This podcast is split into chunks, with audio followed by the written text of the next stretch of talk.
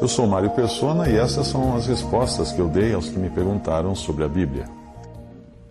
Você escreveu perguntando se a liberdade que nós temos para adorar a Deus no Brasil hoje tem algo a ver com a passagem de Isaías, capítulo 42, onde o profeta fala de alguns privilégios dados às ilhas, em especial o versículo 12: Deem a glória ao Senhor e anunciem, anunciem o, seus louvor, o seu louvor nas ilhas. Como não existem ilhas na costa da Palestina, o termo é usado para terras distantes, portanto, o termo ilhas pode sim incluir as Américas. Mas esta passagem não fala do tempo atual e nem do Brasil de nossa época, embora os benefícios da obra de Cristo possam hoje ser desfrutados por aqueles distantes de Israel que creem em Jesus. É preciso entender que a profecia não é para a igreja, mas para Israel. E a profecia parou parou com a morte e ressurreição de Cristo. O relógio profético parou de bater e deverá ser retomado após o arrebatamento da igreja.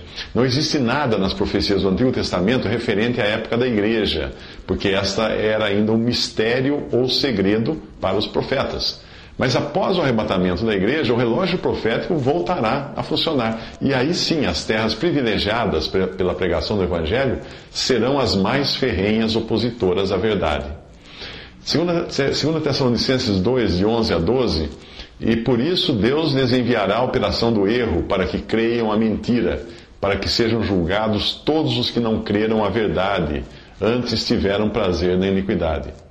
O Brasil talvez esteja inserido nas profecias referentes ao Império Romano, porque as Américas são extensões eh, desse Império Romano. Aqui nós somos uma extensão de Portugal, no Brasil. Ah, os países latinos são uma extensão da Espanha. E os Estados Unidos e Canadá são extensões, respectivamente, da Inglaterra e da França. Se assim for, as Américas sofrerão o mesmo destino da Europa durante o milênio, ou seja, serão terras completamente arrasadas, onde não habitará ninguém, só animais porque elas tiveram a oportunidade de conhecer o Evangelho e voltaram as costas para Cristo. São as terras onde a apostasia irá se instalar e a perseguição ao remanescente judeu fiel que se converterá na, na tribulação será bastante acirrada. Bruce Einstein, no seu livro Acontecimentos Proféticos, faz esse seguinte comentário. Nas nações ocidentais, as pessoas serão raras, tão raras quanto ouro, ele está falando no tempo do milênio. Isto será por causa da morte decorrente das catástrofes, doenças e guerras.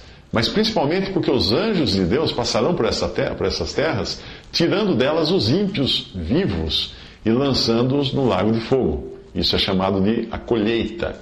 A população diminuirá ainda mais depois que os anjos passarem por essas terras, porque muitos dos que sobrarem irão retornar às suas pátrias de origem isso tudo você encontra em Isaías 13, versículo 12, Isaías 14, versículo 23, Isaías 24, versículo 6, Jeremias 50, versículo 3, versículo 39, Jeremias 51, versículo 2, Apocalipse 6, de 3 a 8, Mateus 13, de 41 a 42 e Mateus 24, de 36 a 41. As grandes cidades da Europa e América ficarão praticamente desabitadas durante o milênio depois que os anjos passarem por elas, fazendo a colheita e separando os ímpios dos justos. É isso que significa a separação do, do joio e do trigo. As feras do campo rugirão nas casas e edifícios das cidades desoladas. Isso também está em Isaías 13, de 19 a 22, Jeremias 50, versículo 3, Jeremias 50, eh, versículos 39 a 40, Jeremias 51, versículo 26, 29 e 43. Até aí, então, foi o que eu li do livro Acontecimentos Proféticos de Bruce Anstey, que você pode encontrar uh, fazendo uma busca na, na internet.